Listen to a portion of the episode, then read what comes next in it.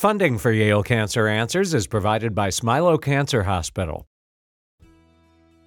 Welcome to Yale Cancer Answers with Dr. Anees Chagpar. Yale Cancer Answers features the latest information on cancer care by welcoming oncologists and specialists who are on the forefront of the battle to fight cancer. This week, it's a conversation about men's health and cancers with Dr. Stan Honig and Katherine Rotker. Dr. Honig is a professor of clinical urology and director of men's health in the Department of Urology, and Dr. Rotker is an assistant professor of urology at the Yale School of Medicine, where Dr. Chagpar is a professor of surgical oncology. So, Dr. Honig, maybe we'll start with you. Can you tell us a little bit about yourself and what it is you do? Sure. So, my practice has focused over the years on male reproductive health and sexual function. And we focus in on kind of intimacy issues uh, in men across across the lifespan, so and across multiple uh, conditions, some of which involve um, vascular disease like diabetes and hypertension. Others may involve uh, cancer treatments that involve prostate cancer, things like that. We also work closely um, on the reproductive side with sperm related issues. So uh, we address uh, problems when there is a male factor, such as maybe related to a genetic issue or some kind of cancer uh, treatment. Uh, specifically, things like testicular cancer, things like that. In fact, it turns out that um, a certain number of people who present with male factor infertility will present for the first time with some kind of cancer. Uh, it's probably once a year that someone walks in to see us with a fertility problem and they actually have uh, testicular cancer. So we try to focus on the fact that uh, male fertility issues is a disease process, not just um, a sperm related problem. And Dr. Rotker, uh, do you want to tell us a little bit about yourself and what you do? Sure. Yeah. Dr. Honig and I both have similar background in that we are urologists, uh, trained as urologists, and then did additional specialty training in both men's health related to erectile function or hormone levels, as well as men's fertility. So, Stan, you know, you started uh, telling us that um, oftentimes, or sometimes at least, um, men may have various issues that they may think are either fertility issues or sexual issues or other issues that may actually be the first signs of cancer. Can you tell us a little bit more about what kinds of cancers are most common in men and how they present? Well, across the board, it depends on the age group. So, for instance, men uh, who are in their 20s and 40s, uh, the most common cancer is cancer of the testicle. And, you know, the good thing about cancer of the testicle, and we stress this because men don't like to come to the doctor, but they come actually when they know there's a cure. And of all the cancers out there, testicular cancer is probably one of the most treatable uh, types of cancer. And it's usually picked up on a self exam. Uh, and that's why we, we we discuss with patients the importance of checking themselves regularly, just like women check themselves for um, breast cancer once a month. We recommend that men check themselves uh, as well. And it usually presents with a lump in the testicle. And if found early, usually is just re- involves a procedure to take care of that and nothing further. It's usually something like an observational protocol. When it becomes a more advanced type of thing, um, sometimes it involves radiation or chemotherapy, things like that. But the great news there is even when it's an advanced cancer, it's very, very treatable. Um, as men get older, the cancers that we see more commonly are things like prostate cancer. And prostate cancer, again, is a treatable cancer and may be treated if it's locally invasive. Uh, I mean, locally uh, if it's localized to the prostate with either surgery or radiation, things like that. And a lot of times that will affect uh, the intimacy uh, between with, that a man may have with his partner. So, um, in our practice, we stress the importance of um, getting involved early if you develop some kind of intimacy issues with um, this kind of treatment that we have excellent treatments available for patients and so maybe we can talk a little bit about when should uh, men actually seek treatment or or at least come to the doctor. Katherine, you know, Stan mentioned if you feel a lump in the testicle or if you start having intimacy issues, are there other things that should prompt men to come to the doctor? Because as Stan says, men don't generally like to come to the doctor. I think that's one of the things I loved about men's health and one of the reasons I got into this. As a urologist, we're not always the first line. Um, men will see their primary care and get referred to us for a variety of reasons um, blood in the urine, kidney stones, concerns on prostate exam. But as a men's health expert, we catch that unique population um, that I describe as having left their pediatrician's office and not yet been forced to, to see a primary care. Um, and so sometimes we can actually be the entrance into the healthcare system. They start having some of those symptoms you mentioned, um, whether that's difficulty with erections or difficulty conceiving with their partner. And that's enough to uh, prompt them to see us, which again has dual goals one, to treat the issue that brought them there, but two, to look at a more global picture of their overall health. And um, that often can make bigger changes for their life beyond just what we're treating from a urology standpoint.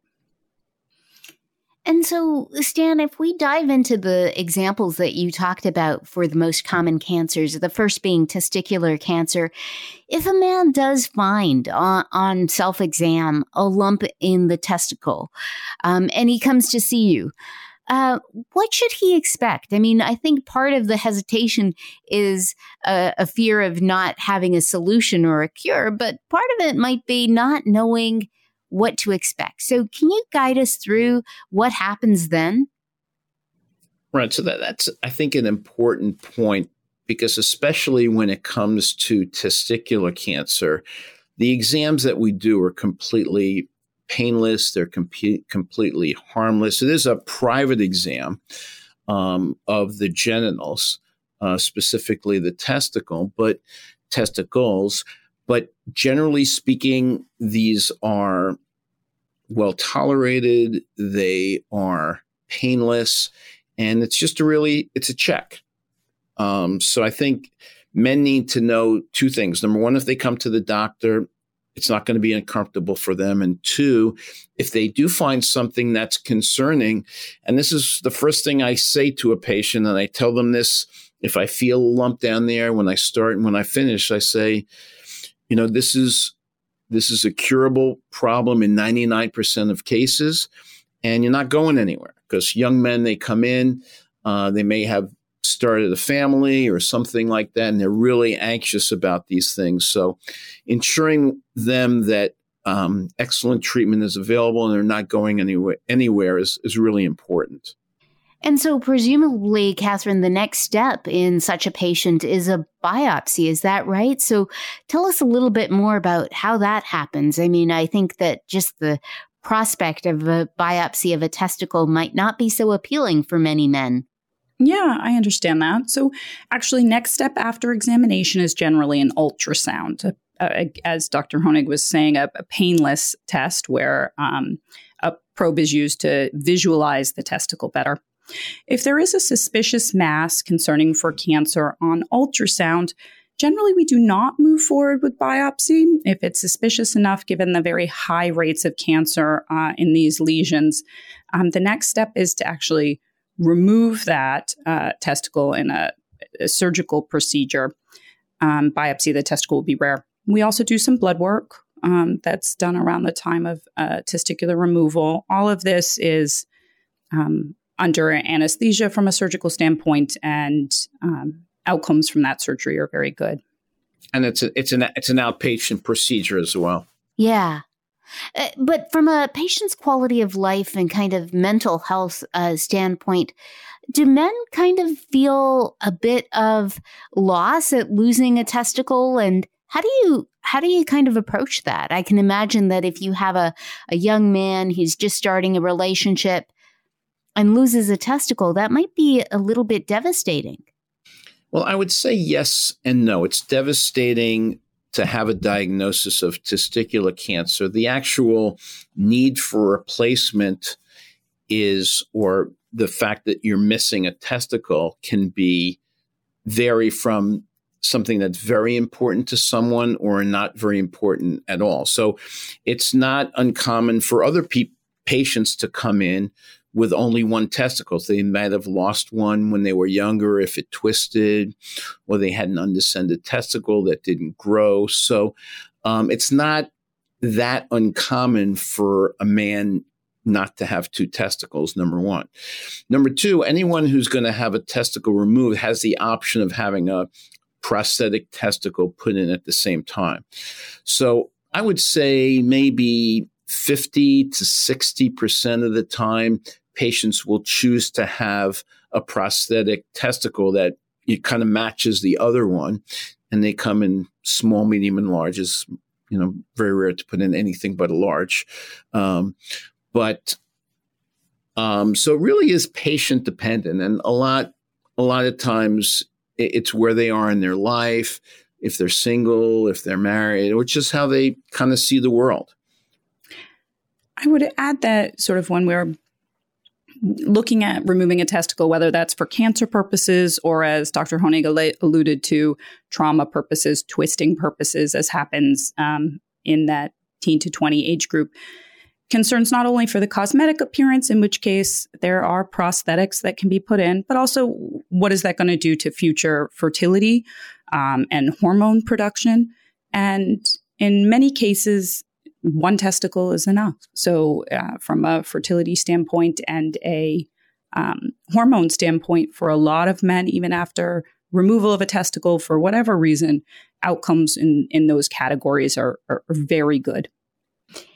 And so, Stan, you had mentioned that for many of these patients, that's it in terms of their treatment. After the surgery, many of them can simply be observed. Is that right?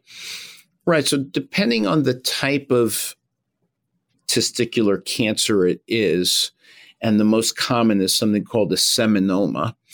Um, many of these patients are cured just with removal of the testicle, about 70 to 80 percent.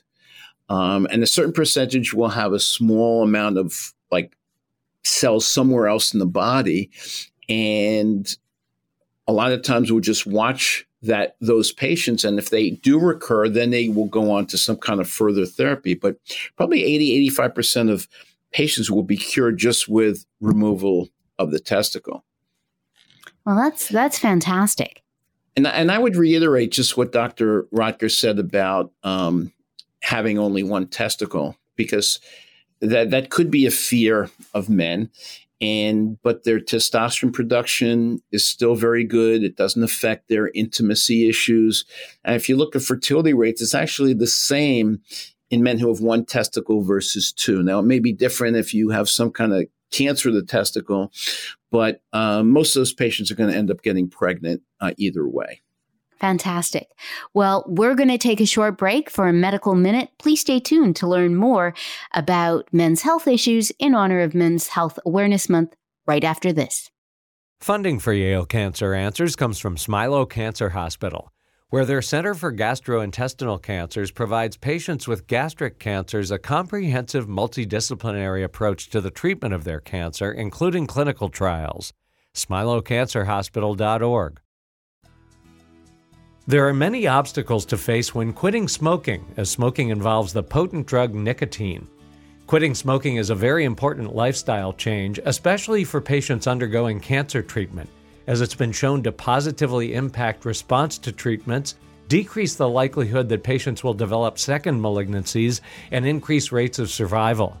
Tobacco treatment programs are currently being offered at federally designated comprehensive cancer centers such as Yale Cancer Center and at Smilow Cancer Hospital.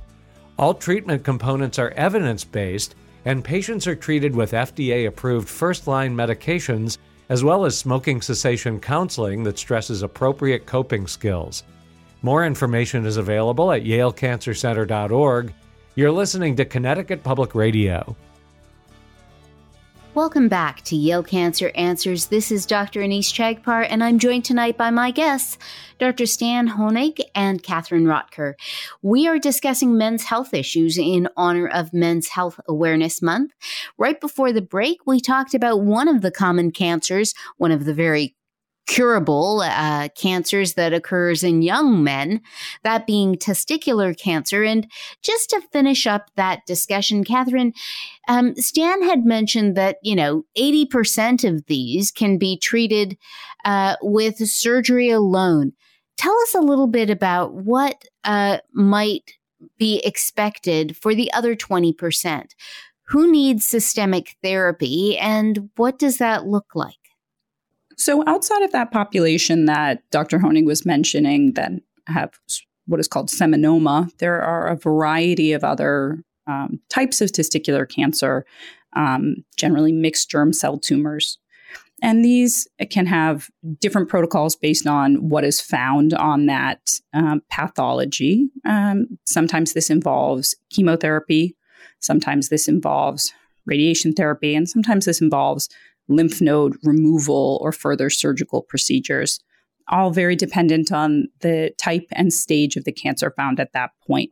And again, even with these other types of testicular cancer, cure rates are very good, um, but sometimes more involved than just uh, testicular removal. So, uh, Stan, the other uh, at the other end of the spectrum, in the older patients, you had mentioned that the most common cancer is prostate cancer, and certainly um, we've all talked about prostate cancer, heard about prostate cancer, but just give us a, a bit of a refresher on the epidemiology of of prostate cancer. How many men gets it? Who get it? And what can that kind of look like? Well, generally speaking, it's a pretty common disease. And maybe 20 years ago, we used to think of prostate cancer as one entity, meaning you have it or you don't. And if you have it, you need treatment. And if you don't, you don't. Um, really, over the last 10, 15 years, what we've realized is that there are different grades of cancer. And how we treat patients is very dependent upon how aggressive the prostate cancer is. So, for instance, they grade these with something called a Gleason grade, where it's uh, kind of ranges from a from a score of six up to ten. And the sixes are actually very, very minimally aggressive in most cases. And, and a certain number will progress. But whereas all patients needed treatment, many patients with these Gleason 6 um, cancers are actually being put on an active surveillance protocol. So instead of having um, surgery or radiation, they just have regular either PSAs or biopsies or MRIs to make sure that the cancer isn't progressing. The ones that are kind of the Gleason sevens and more are the ones that require some kind of treatment. If it looks like it's a localized prostate cancer, it usually involves either surgical removal of the prostate, or radiation therapy. And then when you get into more the more aggressive tumors that look like they're locally advanced, then you get into more systemic therapy that involves kind of taking away some of the male hormones or some uh, more chemotherapeutic regimens that are available to us today. And so, Katherine, when we were talking about testicular cancer, you had mentioned that frequently, you know, if somebody presents with a lump in the testicle and on ultrasound it looks suspicious, they won't necessarily need a biopsy. They may simply just have the testicle removed. But it sounds like in prostate cancer, that's a little bit different. So, can you walk us through kind of how a patient might present with prostate cancer and how they get to a biopsy and what that looks like? One thing I think not all patients know is that generally prostate cancer is asymptomatic, meaning there's no symptoms associated with it and it's localized early stage. And so it's usually diagnosed in one of two ways. One is through a rectal exam or via blood testing with something called PSA or prostate specific antigen. And if this blood test shows an elevation or especially a trend towards um, a steep increase, that can be concerning for cancer and another reason that might prompt a biopsy. over the last decade or more, there's been more use of MRI imaging to also help with the diagnosis and to improve the accuracy of the biopsy. And so, after the MRI, uh, presumably they have a biopsy done. Is that done under a general anesthetic or? Because um, having a needle put into your prostate, I can imagine, is not something that um, would necessarily be very pleasant. That is generally done in the office and a numbing agent is utilized to make the process more comfortable. Um, there is a ultrasound probe that is utilized to visualize the prostate that causes certainly a pressure sensation and I think is one of the parts patients find most uncomfortable. The biopsy itself, again, with that numbing agent, most men tolerate very well. And so, Stan, you mentioned that, you know, if you've got a Gleason score that's, or a Gleason grade that's, you know, under six, you, you can kind of, generally speaking, uh, be followed uh, with kind of observation. Tell us more about the people who have the more aggressive prostate cancers in terms of uh, treatment options. So you mentioned uh, surgery uh, as well as uh, systemic options and radiation. So, who gets what? That usually involves probably a good hour conversation with a uro oncologist, one of our urologists that focus in on prostate cancer. And it really becomes a personalized decision. Um, the the success rate with surgery and radiation is pretty close over a period of time. And then it kind of diverges at about 10 years where uh, surgery seems to give you an overall better response. A lot is patient dependent, a lot is age dependent, things like that. And a lot depends on what the side effects may be with each kind of treatment. And that those are the types of things that Dr.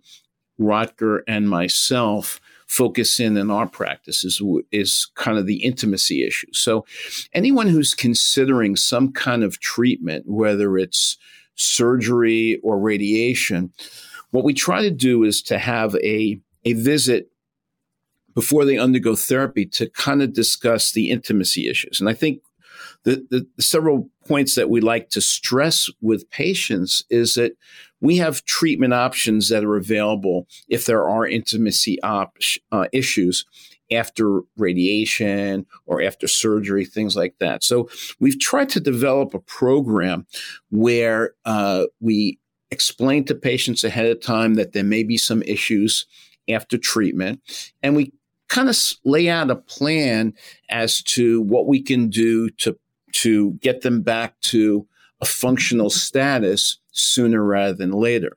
And I think that's the important part in how we're addressing these male health intimacy issues as it relates to prostate cancer.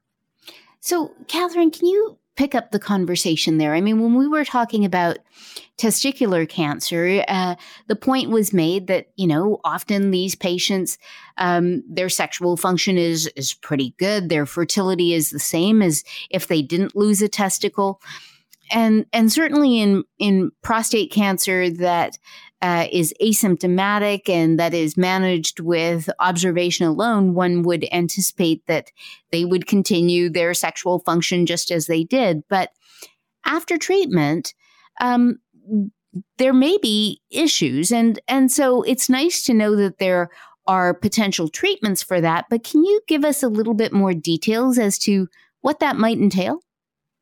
Absolutely. So I think the positive message here is that because treatments for prostate cancer are so effective, um, there is a long and happy life following these treatments. And that means that the side effects of these treatments um, can be uh, addressed at that point. Uh, and one of the groups of side effects that Dr. Honig and I, again, focus on is sexual health and intimacy. And regardless of the treatment approach, radiation, surgery, otherwise, sexual side effects are common.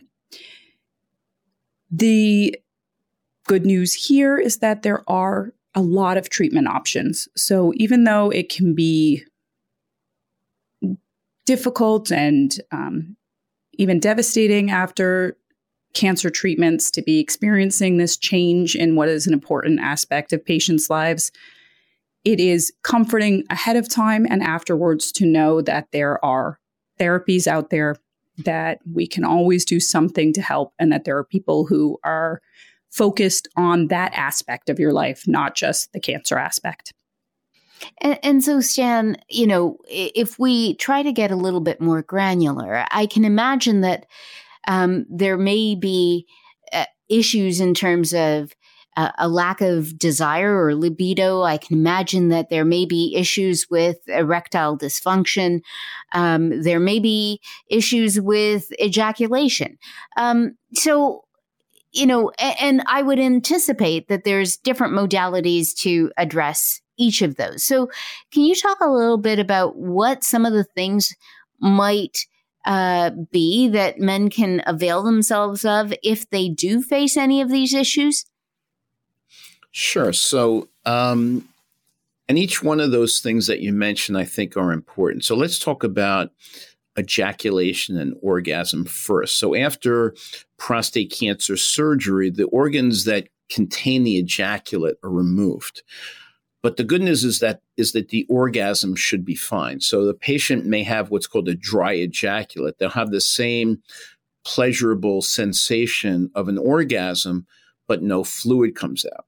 And that brings us to a point about fertility and prostate cancer as well, which is, you know, we think of prostate cancer as an older man's disease, but as we as we know, there are older men that do consider um, family building and may have prostate cancer. So even someone in his 50s, uh, we try to stress to them the importance of that if you are considering having a family that you freeze sperm, just like we we we actually wanted to mention as well with testicular cancer to freeze sperm before cons- having radiation or chemotherapy or surgery, things like that. We stress it as well even though it's not thought of, it's not at the forefront of what we're thinking about. So they will have um, problems where they will have a dry ejaculate, but the orgasms most of the time should be unaffected. Now, when you remove the prostate, the nerves that control erections sit right next to the um, prostate. And when you remove the prostate, most of the time you try to do some nerve uh, sparing uh, procedures. And sometimes that's possible, and sometimes it's not. Um, and if it's not, then pills like Viagra, Cialis typically will not work. And even if you do spare the nerves, the nerves that kind of, kind of get banged around. The way I best describe it to patients is that the nerves go to sleep. And the question is, when are they going to wake up? Are they going to wake up in two months, four months, six months, 12 months, two years, or are they not going to wake up? And many times they do wake up. And what we try to stress is we look at each patient individually. So we'll see them beforehand, we'll tell them a little bit about what to expect, and then we'll see them maybe three months afterwards and see how they're doing. Are they ready to be intimate? Do they have good control of their urine? Are they back to kind of doing most things? If they're ready to kind of move on, then we will get them on some kind of uh, therapy regimen. If not, we kind of listen to them and see what they want to do. Dr. Stan Honig is a professor of clinical urology and director of men's health in the Department of Urology, and Dr. Katherine Rotker is an assistant professor of urology at the Yale School of Medicine. If you have questions, the address is canceranswers at yale.edu, and past editions of the program are available in audio and written form at yalecancercenter.org. We hope you'll join us next week to learn more about the fight against cancer here on Connecticut Public Radio. Funding for Yale Cancer Answers is provided by Smilow Cancer Hospital.